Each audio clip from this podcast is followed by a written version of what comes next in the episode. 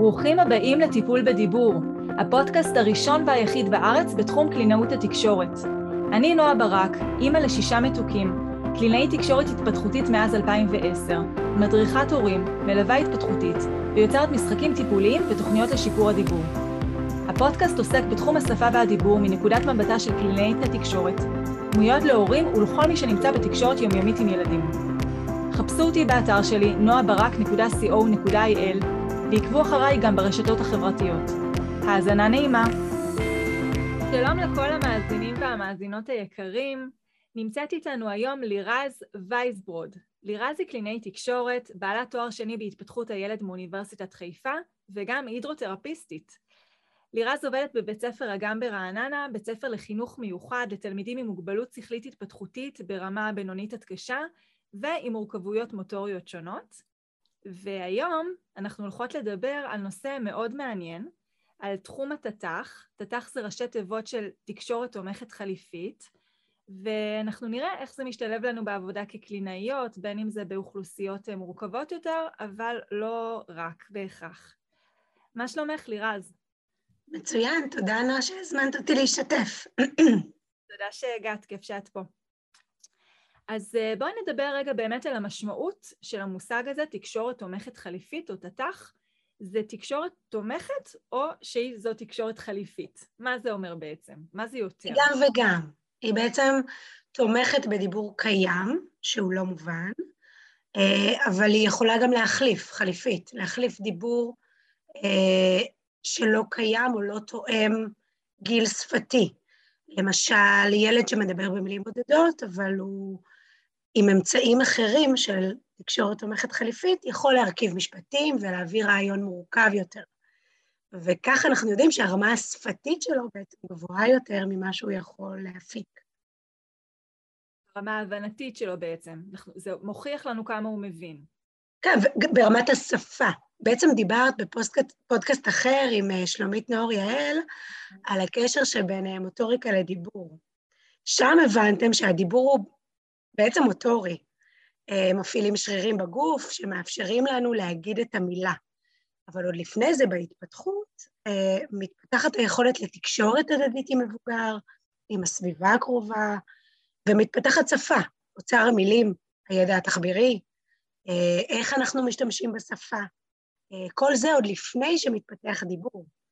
אז הרמה השפתית יכולה להיות גבוהה יותר בעצם ממה שאותו ילד, נער, מבוגר, אה, יכול להפיק פיזית.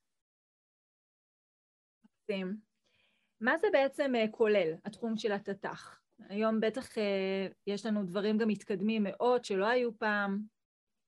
נכון, אבל צריך לזכור שתת"ח הוא, הוא בעצם כל אמצעי שמחליף או תומך בדיבור, מתנועות ידיים, שפת סימנים, בין אם היא מוסכמת ובין אם היא רק של אותו ילד, אה, הבעות פנים, קולות שקיימים, אה, כלי כתיבה אפילו, דפים, אה, סמלים שמוכרים לנו כלוחות תקשורת, פלטים קוליים שאפשר ללחוץ עליהם והם משמיעים איזשהו מסר, וכל אמצעי ההייטק שבשנים האחרונות הם מאוד מאוד בפוקוס, אייפדים, טאבלטים, מחשבי תקשורת, מערכות מיקוד מבט, אבל כן חשוב לזכור, נועה, שכל אלה הם רק אמצעים לתקשורת ולהעברת מסר, ולא ב, לא עיקר העניין. זאת אומרת, המטרה היא עדיין לקדם את יכולת התקשורת, יכולת השפה,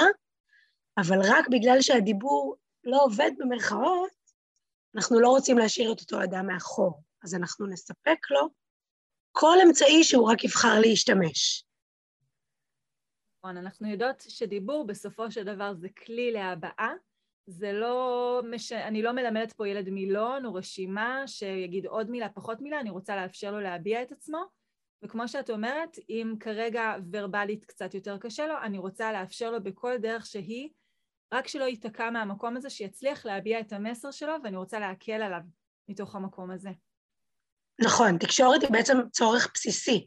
זאת גם זכות בסיסית של, של בני אדם.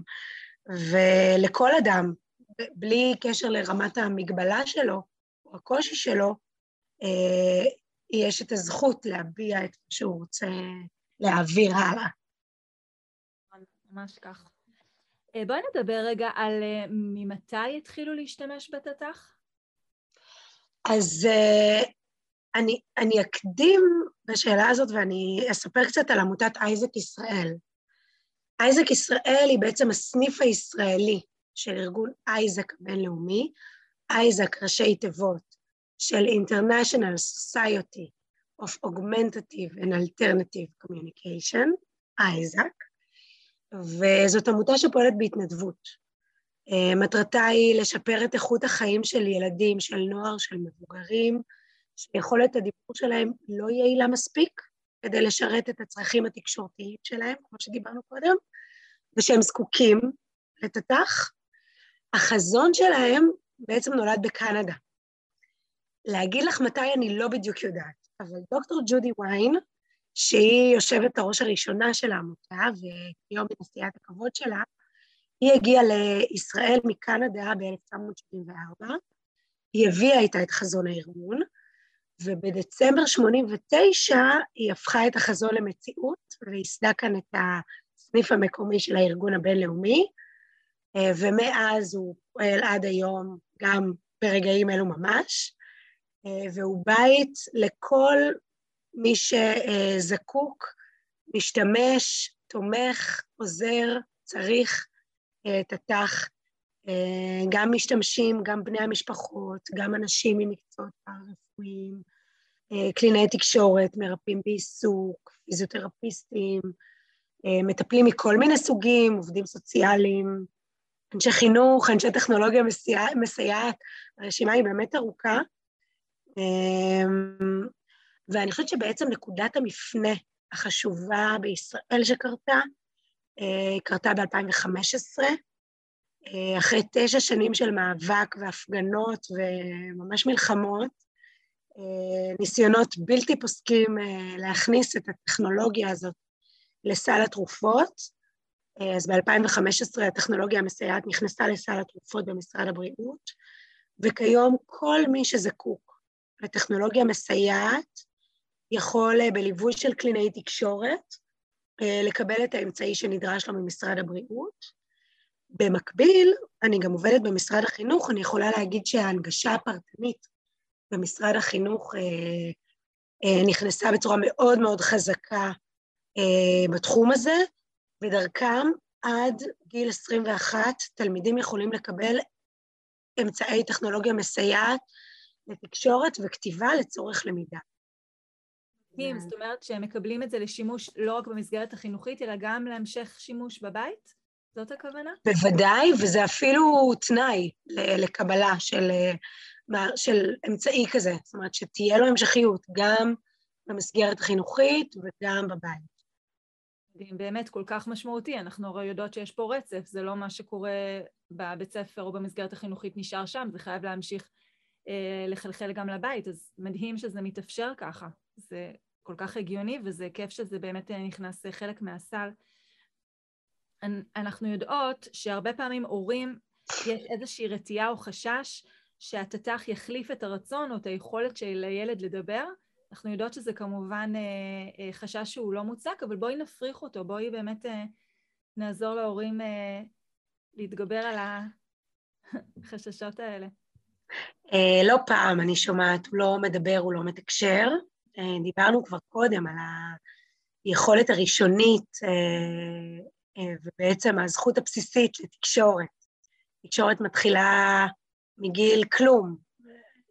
ילד מתקשר איתנו בחדר לידה כשהוא בוכה, ככה אנחנו יודעים שקרה משהו, ואנחנו מגיבים לזה, וככל שאנחנו מגיבים לזה, ממשיכה להתפתח התקשורת, ומעגלי התקשורת הולכים ומתרחבים למסרים יותר מורכבים ככל ש, שהילד גדל. אמ, ואם אנחנו באמת מדברים על, ה, על הזכות הזאת לתקשר, אז אנחנו כמבוגרים מחויבים לספק עבורם את האמצעים במגוון אופנים. ואנחנו כן יודעים על תקופה קריטית לרכישת שפה. דיברנו על שלושה מושגים היום, תקשורת, שפה ודיבור. אז אנחנו כן יודעים על איזושהי תקופה קריטית לרכישת שפה, באמת, אם ילד עד גיל שלוש לא נחשף לשום שפה, כל שפה, לא תהיה לו את האפשרות להשלים את הרכישה השפתית שלו. כן תהיה לו אפשרות להפיק קול, שזה דיבור מבחינתי. כן תהיה לו את האפשרות לתקשר, בין אם זה באמצעים של מבט עיניים או, או כל דרך אחרת.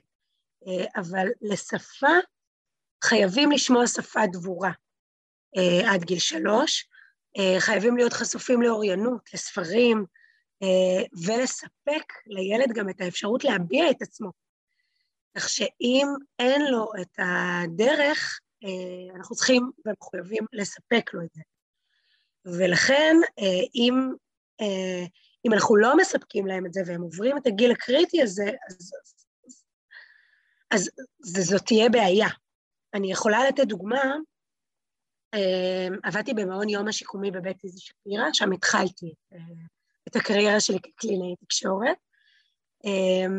אז מרבית הילדים שם לא דיברו, אבל יכולנו לקבוע רמה שפתית גבוהה יותר מיכולת הדיבור שלהם. למשל, ילדים שרק הפיקו קולות, אבל כן הצליחו בעזרת לוחות תקשורת, להצביע על שני סמלים. ואז ידענו שברמת ההבנה השפתית שלהם, הם כבר בשלב הצירופים, כמו כאילו ילד היה אומר לי, אבא עבודה, או אני רוצה לשחק, או לשחק ובובה, אבל בקול שלהם הם יכלו רק להפיק איזשהו צליל לא מובחן.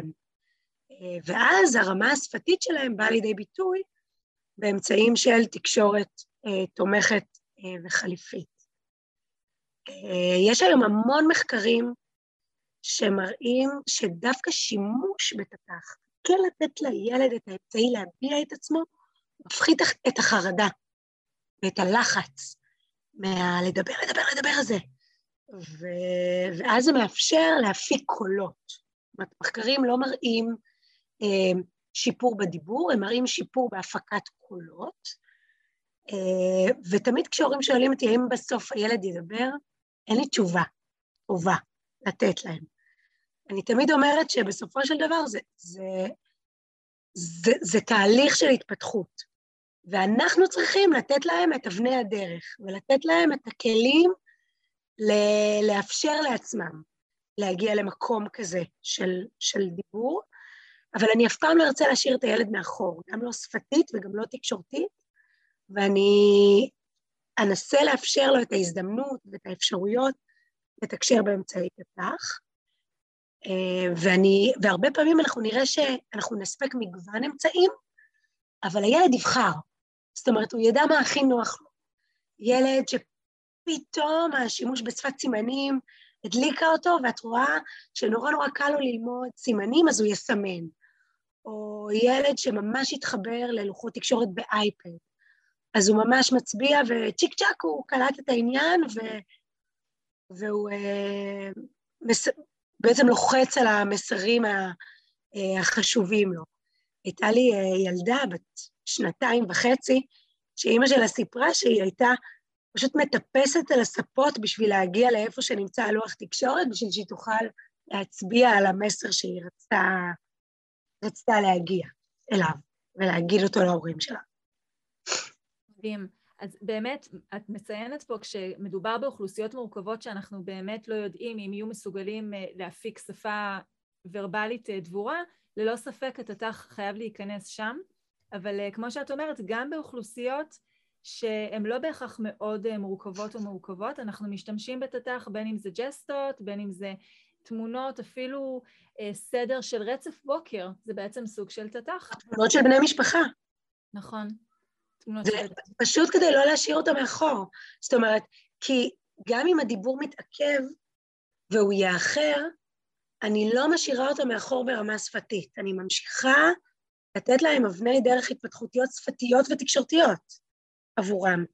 בגלל זה אני תמיד אומרת, ואני מדגישה, זה רק אמצעי, זאת לא המטרה. נכון.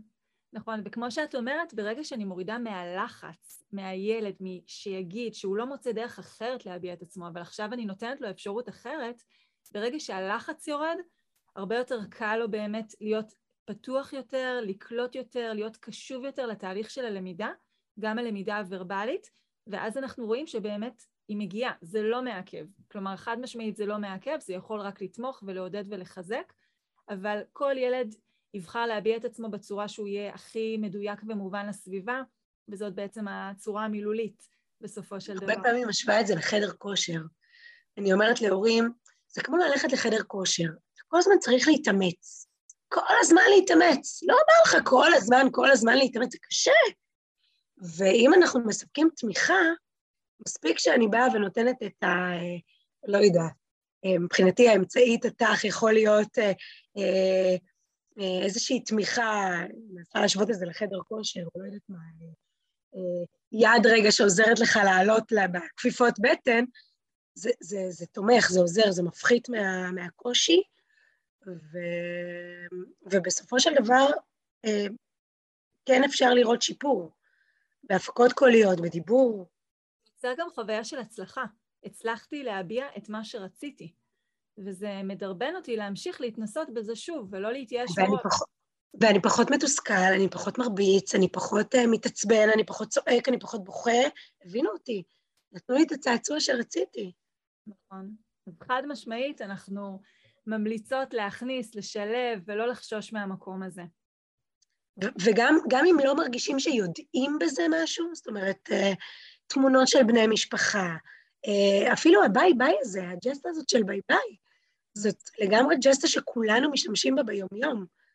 Uh, הצבעה עם האצבע, לתת לבחור באיזה צעצוע אתה רוצה לשחק, בזה או בזה, ורגע לחכות ולראות, אולי הוא ייגש למשהו, יצביע על משהו.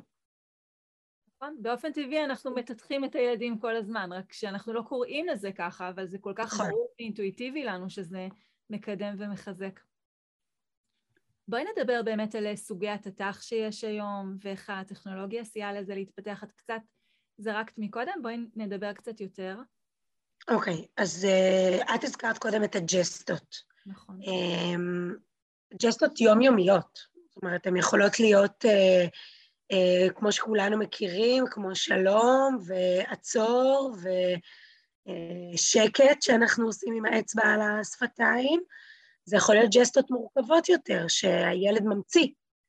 אה, ואנחנו הרבה פעמים שומעים אה, הורים ומטפלים עיקריים של הילד שאומרים, אה, הוא עושה את הסימן הזה והזה, הוא מתכוון ל...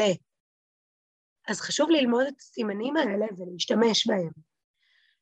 שפת סימנים, אותו דבר, זאת אומרת, היא יכולה להיות שפת סימנים מוסכמת, שפת הסימנים הישראלי, או איזה שהם ג'סטות שהילד המציא, ואנחנו עכשיו ממשיכים את, ה, את האמצעים האלה.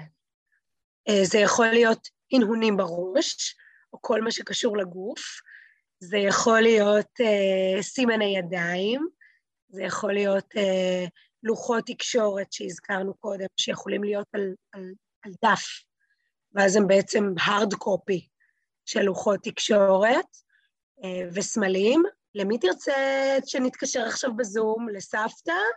או לדוד אריה, אה, ואז אפשר לשאול אותו, והוא יכול לבחור, וזה הפך להיות, אה, הזום הפך להיות חלק מחיינו.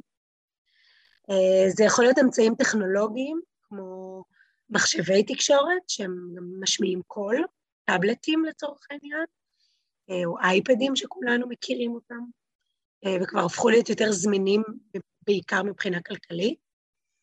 מערכות מיקוד מבט, בעצם מצלמה שקוראת את האישונים, ואותו אדם מסתכל על המסך, היא קוראת את האישונים שלו, את תנועת האישונים, ובלי להפעיל שום אה, איבר אחר בגוף, הוא, היא בעצם משמשת עבורו כעכבר, אז הוא יכול לבחור מסרים.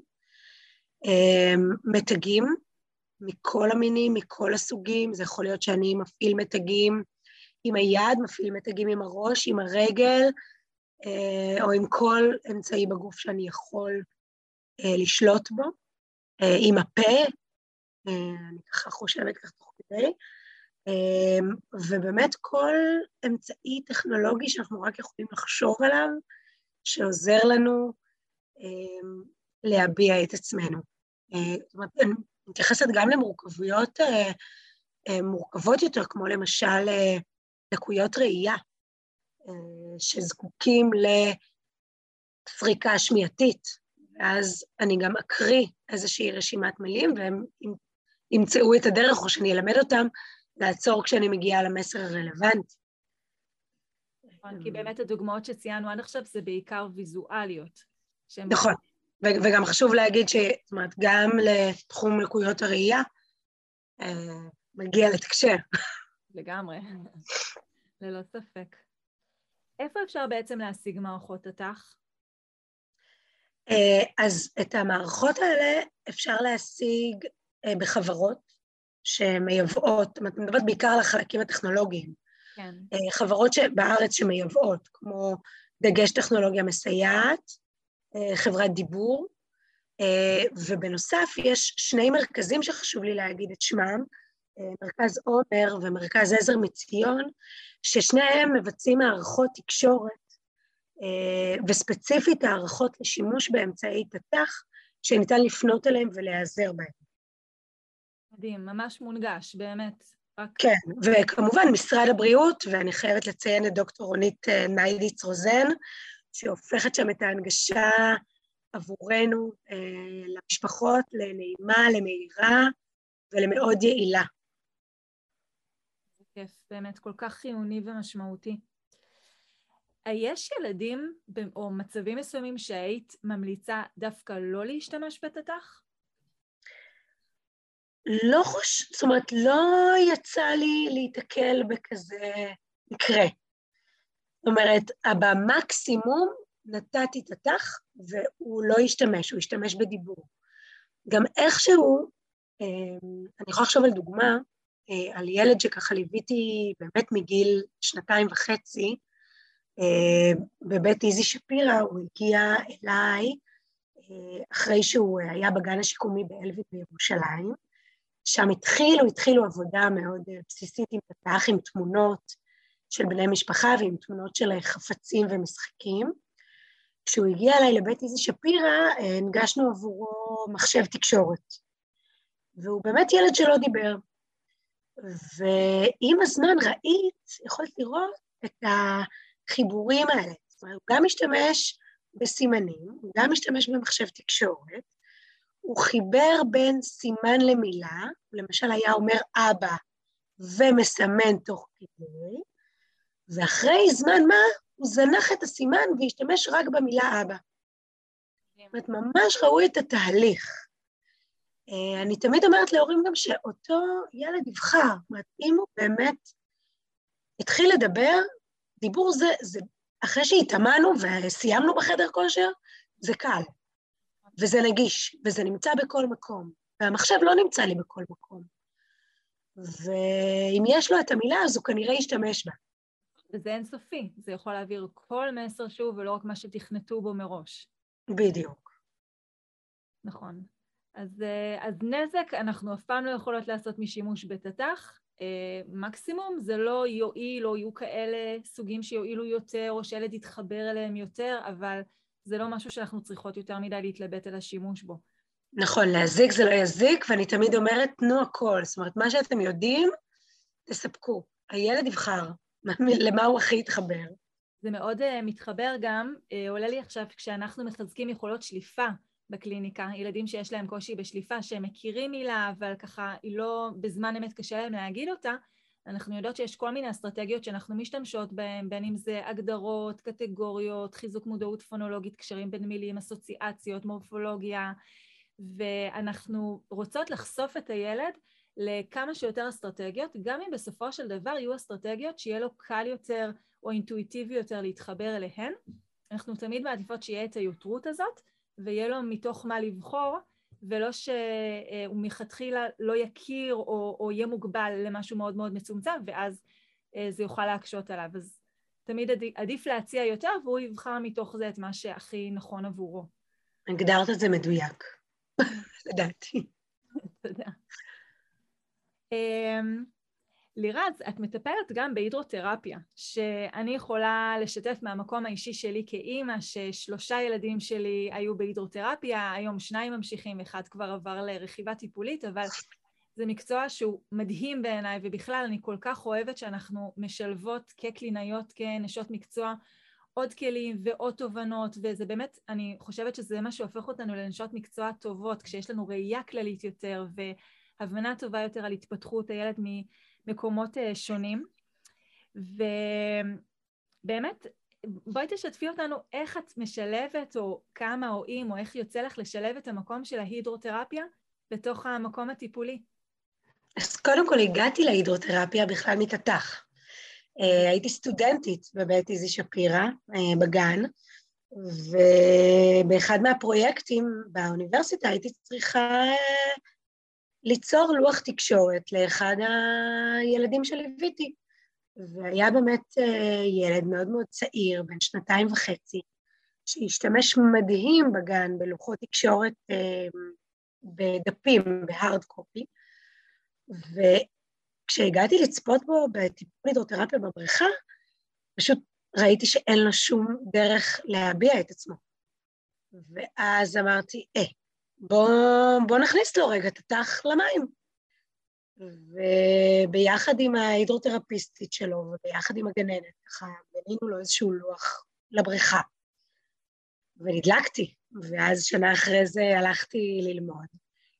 ושם גיליתי אני שוב חוזרת לפודקאסט שלך עם שלומית נאור יעל, שהמוטוריקה הזאת כל כך כל כך קשורה אלינו, לתחום, שגם בגלל אה, שהמים הם סביבה תומכת תחושתית, וגם בגלל שהמים הם סביבה תומכת מוטורית, המקום של הדיבור בעיקר אה, הרבה יותר אה, אקטיבי שם.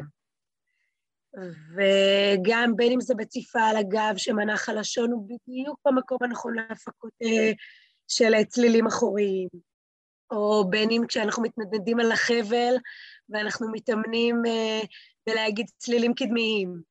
אה, ויש עוד כל כך כל כך הרבה דוגמאות ללמה הסביבה הזאת היא, היא כל כך נעימה להפקה של דיבור. אני גם הכנסתי לשם את התח. אבל, אמ, אבל באמת אני חושבת שהמקום התחושתי והמקום התומך מוטורי הוא, ה, הוא הסוד של המים. נכון, האמת היא שהבת שלי, אה, שדיברתי עליה אגב באמת אה, בפודקאסט עם שלומית נאור יעל, שהדיבור אצלה היה קצת יותר מעוכב, אמ, ושמנו לב שבאמבטיה היא סופר קשקשנית. מדהים, ממש.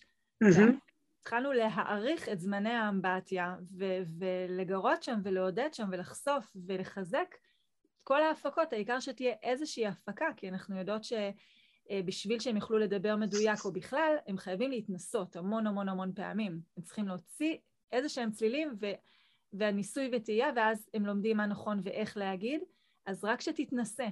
ו- ונכון, זה ממש הרגשנו את זה בצורה כל כך חזקה איתה. כמה זה משפיע. אותו ילד, דרך אגב, שסיפרתי עליו קודם, שהוא uh, שילב בין אמצעי uh, תת"ח ועם הסימן של האבא, שגם בשלב מסוים זנח את הסימן האבא, הוא גם התחיל לדבר באמבטיה. מדהים. וגם לכתוב באמבטיה. מדהים, וזה כל כך יפה, כי זה כל כך משלב את המקום של ההמשך הביתי. כי כן, לפעמים יש מסגרות חינוכיות שיש בהם את הבריכה הטיפולית, והרבה פעמים כשילדים נמצאים בגן שפתי, או לרוב ההתפתחות שהיא לא בהכרח אה, אה, משולבת אה, מקומות של עיכוב, אין אמבטיה במהלך היום שם, אבל בבית יש, ואז אם הורים מבינים את החשיבות ורק יודעים קצת יותר טוב איך לגשת, זה זמן פשוט מדהים לנצל אותו, לחזק שם מיומנויות שפתיות, וגם ילדים אוהבים לרוב להיות באמבטיה, אז... אה, לרוב, נתקלתי כבר בכאלה שלא כל כך, אבל אה, לרוב הם אוהבים, ובאמת ההורים, אה, אם הם מזהים את הסביבה הזאת כ... כסביבה טובה עבור זה, לגמרי אפשר לחזק את זה שם. נכון. מה, באמת ילדים, נתקלת בילדים שנרתעים מהמגע עם המים, גם אם זה רק אברי גוף שהם לא ראש, כלומר גפיים, כן? כן? כן. לזה, בזה כן נתקלתי, אנחנו עושים איזשהו תהליך הסתגלות אה, איטי וארוך הרבה פעמים, אבל, אבל דווקא למים, שלא כמו לטאטא, כן נתקלתי במעט ילדים שלא... זאת לא הייתה סביבה טובה עבורם, ובסדר. אבל בטח זה יותר הרגישות החושית הזאת היא בטח התבטאה ב, ב, בדברים נוספים ביום-יום שלהם. כן, כנראה.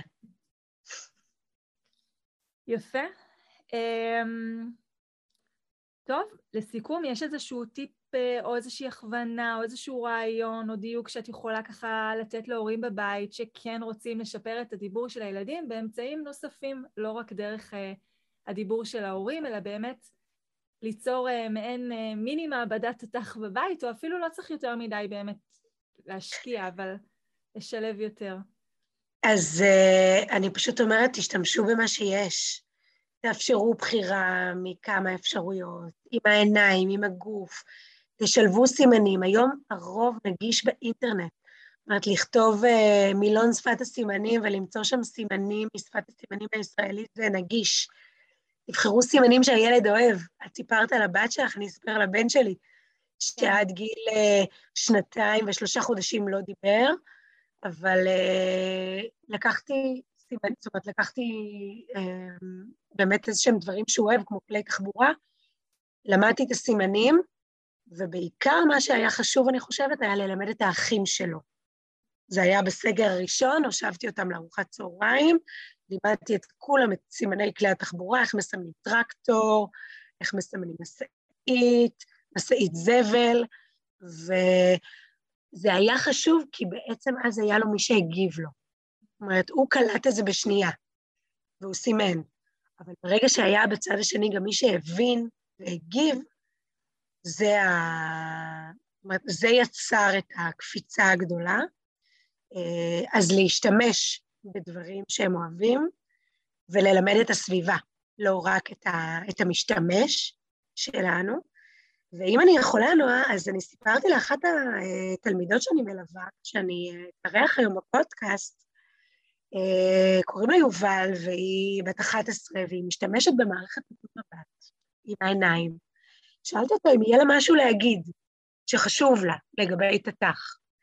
אז היא אמרה לי כמה דברים, אני יכולה לשתף? ודאי, מרגש לשמוע את זה, אז, בטח. אז היא אמרה לי ככה, היא אמרה לי, בזכות המחשב אני שומעת שירים לבד. וואו. אני יכולה לתת פקודות, אני יכולה להגיד שהיא לגמרי יובל המפקדת, אני יכולה לבקש מסאז'ים, זה היה חשוב, כן. ואני יכולה להגיד שבמפגש הזה שלנו, אז ככה השמש אה, סינוורה אותה, והיא לא ראתה את המחשב, ככה לא, לא הצלחתי, זאת אני לא ידעתי את זה, כי ישבתי מהצד השני שלה, והיא פשוט כל הזמן משכה אותי בחולצה אליה, כל הזמן משכה אותי בחולצה אליה. אמרתי לה, יובל, מה העניין? ואז לרגע הסתכלתי על המחשב וראיתי שהיא פשוט לא רואה כלום. השמש מסנוורת את המסך. ואז סידרנו, והיא פשוט אה, הייתה מבסוטית. זאת אומרת, ואני הייתי מבסוטית עליה שהיא הצליחה לעשות את זה. אה, להעביר לי את המסר. מאפשר לה עצמאות שהיא יכולה לבד, כמו שאת אומרת, לשמוע שירים לבד, כמה זה חשוב. כן, ממש. מדהים, ממש מרגש. אה, וכמו שאת אומרת, באמת אה, שלימדת את הבן שלך ואותו זה היה קל יותר, אבל את האחים, זה, זה קצת כמו פנטומימה, רק מתוחכמת יותר ואחידה. בעצם אנחנו משחקים במשחקי פנטומימה גם כחלק מה... הרבה פעמים מההנאה שלנו. נכון. נכון, באמת חשוב ללמד את הסביבה, כי ברגע שיש מי שמגיב לזה, נוצר מעגל תקשורת. ואז הילד מבין שווה לי, הבינו אותי, רגע, אני רוצה עוד. וגם, כמו שאת אומרת, כמה חשוב להתבונן בילד ולהבין מה מעניין אותו. כי שם תהיה לו את המוטיבציה הכי גדולה ללמידה ו- ולהבעה. ואם אנחנו לפעמים, אה, אפילו, זה לא רק מה מעניין אותו, אלא גם מה מעניין אותו לעשות עם זה. לפעמים אה, הורים משתפים אותי, או מראים לי ככה סרטונים שלהם עם הילדים, שהם אה, משחקים בבצק. ולהורה יש איזושהי תבנית בראש, הוצאנו בצק, עכשיו צריך לקרוא צורות. והילד בכלל עסוק בלגלגל את הבצק ביד, וההורה כל כך בתוך התבנית שהוא תכנן מראש, mm-hmm. שהוא... והילד לא איתו. אז כמה חשוב רגע באמת, כמו שאת אומרת, לעצור, להסתכל מה מעניין, מה מעניין אותו לעשות עם זה, כי שם הוא ישתף פעולה, שם תהיה לו מוטיבציה להביע את עצמו, ושם באמת uh, הקשב והלמידה יהיו הרבה יותר משמעותיים ואיכותיים. נתת את הדוגמה של הבצק, אני אתן, זאת אומרת, זה ממש התחבר לי למשהו בתת"ח. כן. אתן דוגמה, אה, אה, בעצם מה שזה הזכיר לי זה לחכות למסר הסופי.